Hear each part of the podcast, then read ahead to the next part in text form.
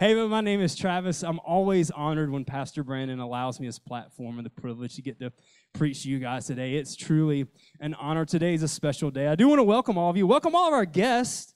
Come on, make some noise, y'all. And I want to thank everybody who puts this thing on each and every week, too. I love to thank our team members and everybody who makes this possible. But today's a special day. Today's Palm Sunday. Um, and you heard that from, from Pastor Chris right up here. So imagine almost 2,000 years ago, literally to the day, um, Jesus is arriving in Jerusalem. It's festival time. And lo and behold, when he gets there, um, he realizes he's actually the center of attention, right?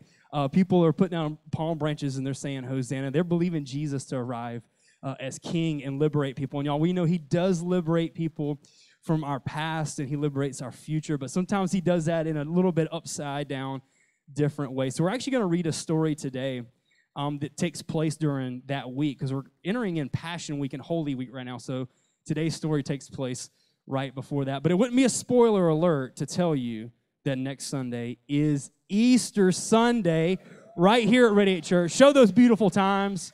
Y'all, we have times in Florence, we have experienced times here. So I want to tell you today's message is all about inviting our friends and family to those times on that screen. So we're going to read a story today out of John chapter 11 where Jesus essentially foreshadows what he's going to do on Easter. He's going to physically resurrect somebody. He's going to resurrect somebody he calls a friend. He's going to resurrect somebody named Lazarus. And you're like, okay, that all makes a lot of sense. I'm kind of, you know, I'm following you here. Um, tell me a little bit more about what that has to do with me. What, here's how it has to do with you is you know people who you are going to invite next Sunday. And much like Lazarus, figuratively, they're probably dead, right? They're at a point in their life, they don't have joy.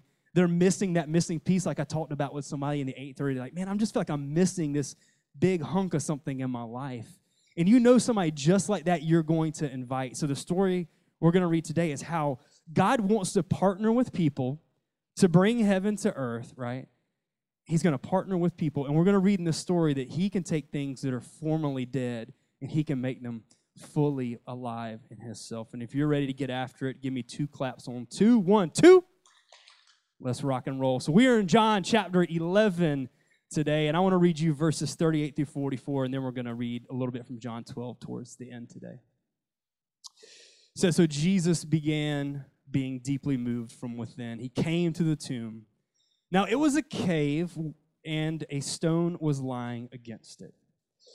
Jesus said, Remove the stone. Martha, the sister of the deceased, said to him, Lord, by this time there will be a stench, for he has been dead four days. Jesus said to her, Did I not say that if you believe, you will see the glory of God?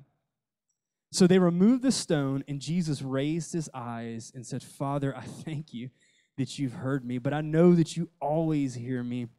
Nevertheless, because of the people standing around, I said it so they may believe that you sent me. And when he said these things, he cried out with a loud voice, Lazarus, come out.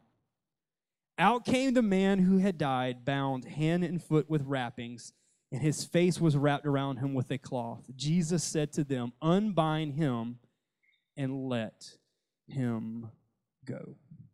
Let him go. Today we're going to make four statements as one big family in here. Four we statements as we look at the story of Lazarus, right? So um, Lazarus was a close personal friend to Jesus. Lazarus physically passed away. Jesus was told about this. He waited some time and he arrived at the place that Lazarus had been buried because he wanted to prove that he has power over the grave. He's foreshadowing in someone else's life what he's going to do in his own. So we're going to make four we statements together. Say we. Say we. Ah, I got you. Say we, we. First statement we take action. We take action. Can I tell you that you are saved to serve? You are saved to serve. Matter of fact, you are sent to serve. Jesus is getting ready to perform the greatest miracle he has ever performed. He is going to physically raise somebody from the dead. But before he can do what only he can do, he asks someone to do only what they can do. Jesus said, Remove the stone. See, when God wants to do something on the earth, his full intention is to partner with me and you, is to use his people to do his act on the earth. Think about this when Jesus is getting ready to go to heaven, and, and one of the last things he tells his disciples, the people who love him and know him most, he tells them what? Go. Go and make disciples. You are saved to be sent, and you are sent to serve. And see, I don't know, I don't know if you're anything like me. Well, how about this? Think about it this way. Say, for instance, um, say for instance, you were in that cave, right? If you were in that cave, and that was you, and I was on the other side of it, and we had a finite amount of time to get you out of that thing so Jesus could work in your life. Would you want me spending that time talking to you about how you got in that cave? Or would you want me to spend that time helping remove the obstacle so Jesus can set you free? Right? And that's where we get in trouble sometimes, don't we? We want to talk people to death sometimes. We want to, we want to talk to them about what got them in the position they're in. Jesus didn't care about why Lazarus was in that tomb. He had already ended a physical life. Jesus said, For me to do something in somebody's life, I need someone someone to remove the obstacle that gets in the way between me and them. And y'all, that should ring a bell for the people that you're thinking about bringing to Easter. The people who might be far from God in your life, right? It is your job to help remove that stone that's placed in front of them. It's physic it's our job to be physically involved helping our friends and family grow closer to Jesus. I want to show you what Paul says in Romans uh, in just a couple short verses, chapter 10, verses 14 through 15. You don't have to go there, just follow me on screen. But before people can ask the Lord for help, they must believe in him. Before they believe in him, they must hear about him. For them to hear about the Lord, someone must tell them. And before someone can go to tell them, that person must be sent. It is written, How beautiful is the one who comes to bring good news. Let me see them teeth. Mama paid a lot of money for them teeth. Let me see them. I some beautiful looking people getting sent for some people in this room today. When God wants to do something on the earth, He wants to do it through His people, and He's sending you. See, I need you to understand of all your friends and family, of the people that you love most, God's plan for them just may go through you. It may be your invite. It may be the devotion you lead. It may be the faith conversation you have. And I know it's easy to sit in here and think about the, the like the death toll of things that you've done over your lifetime ago. I don't know if I'm the right person to help unlock something for someone else, but can I tell you something that you're sent? Jesus died fully knowing that you are going to be the exact person that you are today, and he still wants to work and send you. Do you know your Bible says that in the Lord's house and all the people that believe in Jesus, that there are um, there are gold and silver things, and there are wood and clay things. There are things for a noble use, and there are things for an ordinary use, and it never tells you which is which. And I don't know about you, but I'm just an ordinary piece of clay from Calhoun County, South Carolina. But I just believe that if I let God work through me, I can do more with Him working in me than I ever could have done myself. Y'all, I wanted to be a salesman so bad. That was what I wanted to do growing up. Like, no doubt about it, I want to be a sales dude, like Don Draper or something like that, right? I want to be a sales guy. And I'll never forget, like, applying for my first sales job.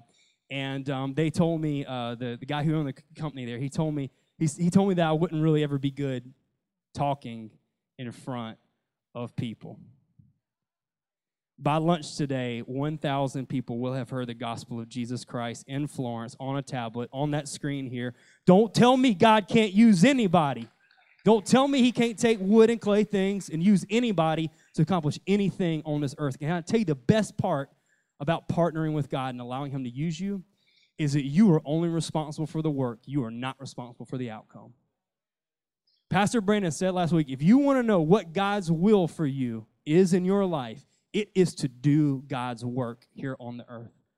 And I can prove you that. Do you know, don't turn there. Matthew chapter 9, verses 36 and 37. Jesus is looking at all these people. And he said, Man, he said, the harvest is ripe. The harvest is ripe, but the workers in the field are few. We need to pray to the Lord of the harvest that He will send more workers. Can I tell you, if you're in this room, if you're in Florence, if you're watching on a device right now, you are the few. You're the few He's talking about. It is our job to do the work to build the church that Jesus died for. You can't save anyone. You can't. I can't. You can't. We can preach good messages. We can't do any of that. You can hold the door for them. You can hug them. You can hold their baby and our kids. But we can't save anybody. But what we can do is move stones out the way so people can encounter Jesus perhaps for the first time in their lives this coming Sunday. We will take action as a family together. The second we statement is we will ask in faith. We ask in faith. Verses 39 and 40 says, Jesus said, Remove the stone. Martha, the sister of the deceased, said to him, Lord, by this time there will be a stench, for he has been dead four days.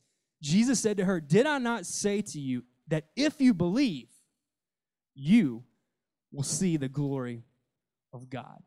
Y'all, Martha gets it. Martha gets a hard time. I kind of like Martha. She, I kind of, I can kind of relate. She's kind of pragmatic, you know. There's a scene before this. Jesus is coming over and he's doing some teaching in the house, and she's trying to get it clean. She's trying to get it clean, right? That that where where my where my people at? Where my neat freaks at, right? Yeah, I can't have somebody come to my house and not clean up a little bit. She's cleaning up, and she gets a hard time for it. She's like, "Hey, Jesus, will you tell everybody else in here to help me get this place tidied up? And he says, No, no, no, you're concentrating on the wrong thing, right? She gets a she gets a rap, bad rap. She's a little pragmatic, but I do love Martha. But I want to show you what she said right here. Martha said, said, Lord, by this time there will be a stench, for he has been dead four days. Said number four matters too. See, uh, in Jewish culture, in the burial process, the day three mark kind of is the capstone of somebody's life, and that's where you know they're going to begin some different preparations for somebody's body. And so what she's saying is, no, Lazarus is dead, Lord. He, it's kind of messy in there. And can I tell you what Jesus said? He said, Martha, where you see a mess, I see a miracle. You can clap. Come on, let's clap. This ain't Kershaw County Library. Clap in here. Shout out to the library system. But we do that to the people we know too, right? Hey, you know what? I love to invite them to church. I don't know what they're going to look like, what they smell like, what they're going to say whenever they get here. Hey, I want to invite somebody to church, and Lord, I do need to be more active in this person's faith journey and their faith life, but we got a shared past. I don't know if they'd ever believe me. And I don't know what you've ever told yourself, but you're absolutely enough. And Jesus needs you to help remove that stone away with them and believe in faith. And you know why we can believe in faith? This is the beautiful thing. We can ask in faith that God will move in the lives of the people we know because He knows them and loves them better than we do.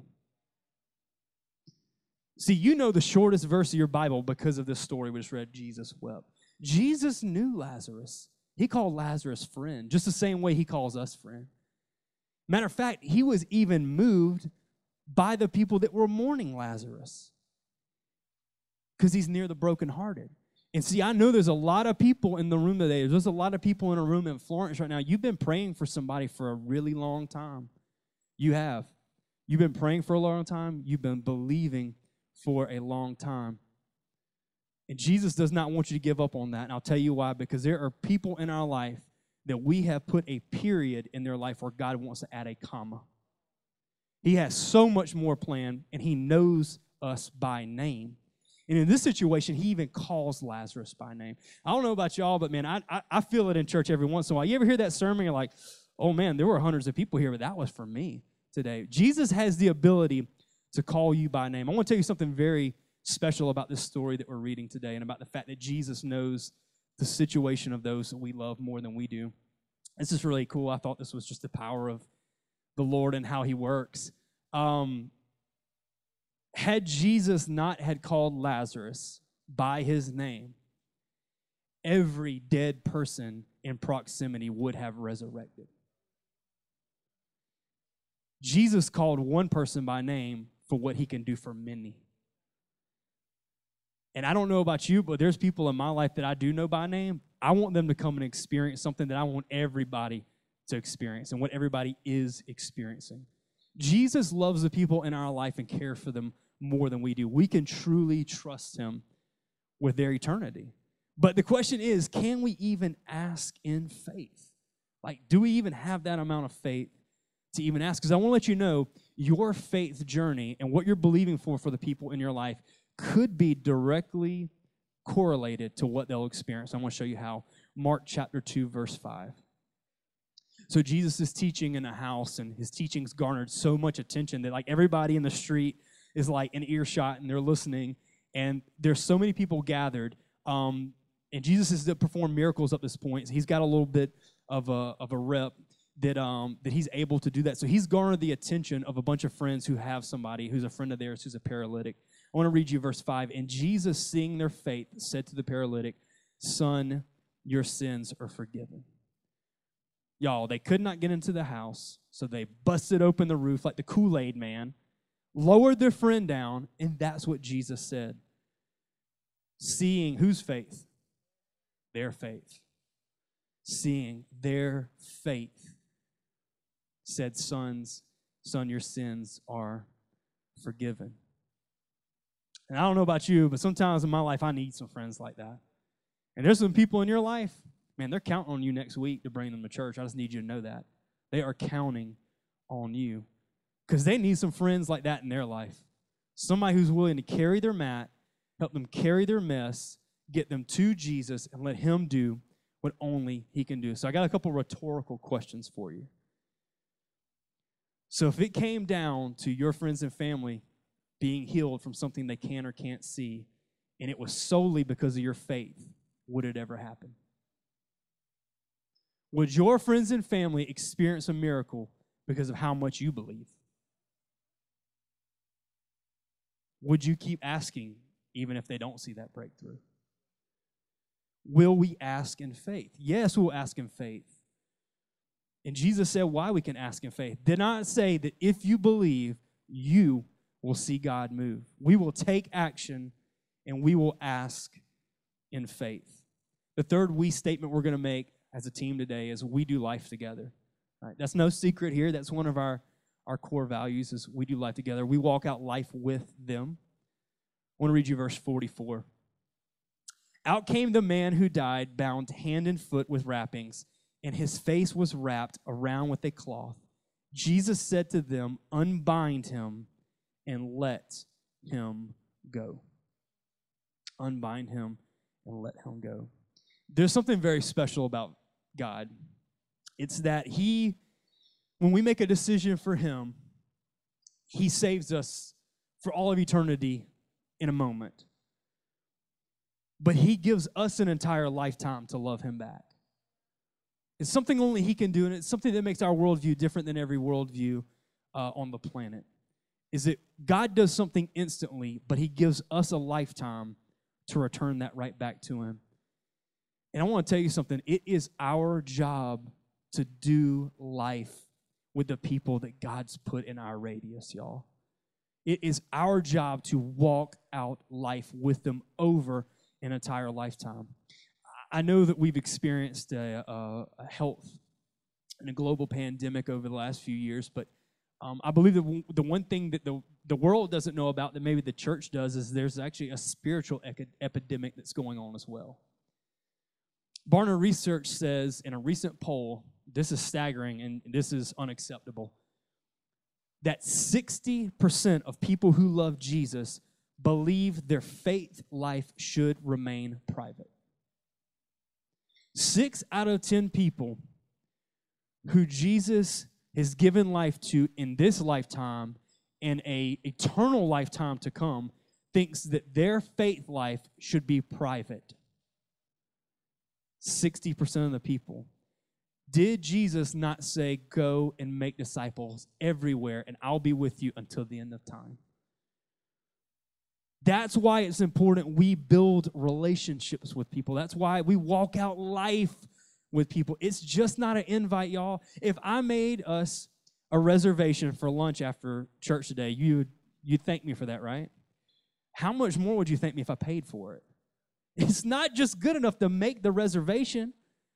Did you know when it comes to Easter, uh, in church in general, let me back up. When it comes to church in general, six out of the 10 people you know would come to church if you invited them. That number dramatically increases on something like Easter, Christmas, or the day that you get baptized, right? Y'all, it is our job to be in the life of the people we love and we want to bring to Jesus. It's our job to work within our radius. I want to show you First Thessalonians verse, uh, verse 8 in chapter 2. We don't have live, laugh, love on the wall at my house, but if we had something, it would read something like this right here. Having so fond an affection for you, we were well pleased to impart to you not only the gospel of God, which we could have put a period there, God put a comma, but also our own lives because you had become very dear to us. Paul said, Not only was it some of my greatest life work to share the gospel with you, right? And we would all agree that's probably one of the greatest things we could do for the people we love that might be far from God is to introduce them to Jesus. Paul said, Not only was the greatest thing I ever could have done was to preach the gospel to you, but it was to share my life as well. Y'all, we are called to the people in our life. We are called to do life with them. We just don't do life together as one family here but we do life with people who are not yet a part of our family as well. That's how they're going to learn to love Jesus. And in the church world, we have a word called disciple, right? And that's what we would call whenever we like help somebody get a little further on the faith journey than where they started, that we're discipling them. Can I tell you in your Bible, the word disciple means to instruct? So, literally, what we're saying is, I'm helping somebody become a learner of Jesus. And how do you do that? Man, just start by having conversations with people. Just have conversations with them, learn about them, actually listen for once. Can I tell you the same researching company that provided the data that I just told you? They polled a bunch of people who don't believe in Jesus, and they said, hey, if somebody who believed in Jesus ever had a conversation with you, how would you want it to go? And over half of them said, I don't want to be judged, and I don't want a conclusion forced on me. This is not fake. These are real numbers. These are real people who gave real data. So for the people in our lives, man, they just want to know somebody's walking with them, y'all. People need a hug, man. It's been a while, two years. People need a hug. People need a friend. Some people need a cheerleader. Some people just need somebody in their life saying, you know what? You're the best. Even when you don't think you are, you're the best. You got it. You got everything in you is enough. Disciple means learner, y'all.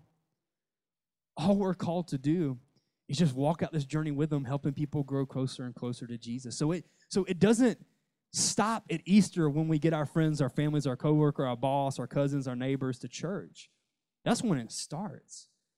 We're going to spend our entire lifetime helping them grow closer to Jesus. We're going to take action. We're going to ask in faith. We're going to walk out life with the people that we're inviting. And the last thing is we leave a legacy. I want to believe that for our entire church, that we are going to leave a legacy. Flip over to John chapter 12. I want to show you how the story kind of starts to conclude a little bit. John chapter 12. Let me find it where I've got it. It said, The, the large crowd of the Jews then learned that he was there. And they came not for Jesus' sake, but that they also might see Lazarus whom he raised from the dead. But the chief priests planned to put Lazarus to death also. Why was that, chief priests? Because on account of him, many of the Jews were going away and were believing in Jesus. Your life's work can leave a legacy on this earth that will echo in all of eternity. See, when it comes to our Bible, uh, growth is more about multiplication than addition, right? It's more about multiplication than addition. Let me put that in perspective for you. God wants us to bring a return with Him, right? He wants us to bring a return from this earth to heaven when we go. And I haven't been to heaven yet, but I do know this whenever you get to the metal detector, right before you're getting ready to go in, they make you empty your pockets. Uh, Pastor, how do you know that? Well, because it says in our Bible to not invest in things that moth and rust destroy, but invest in things of eternal significance. when you get to the big metal detector in heaven and you're getting ready to go through, the only thing that gets to go through with you are the people that you brought. That's the only thing you get to take with you is who you brought on the journey with you. Man, we love our friends and family and we're so moved by them, and the thing that hurts them hurts us, like it did Jesus. And we remove obstacles, man. We get them into church, we get them into God's presence, allow Him to change their life. Their family tree forever changes. You need to understand an invite can change generations. A simple little piece of paper, PC, what do we spend? A cent per invite? I couldn't even tell you.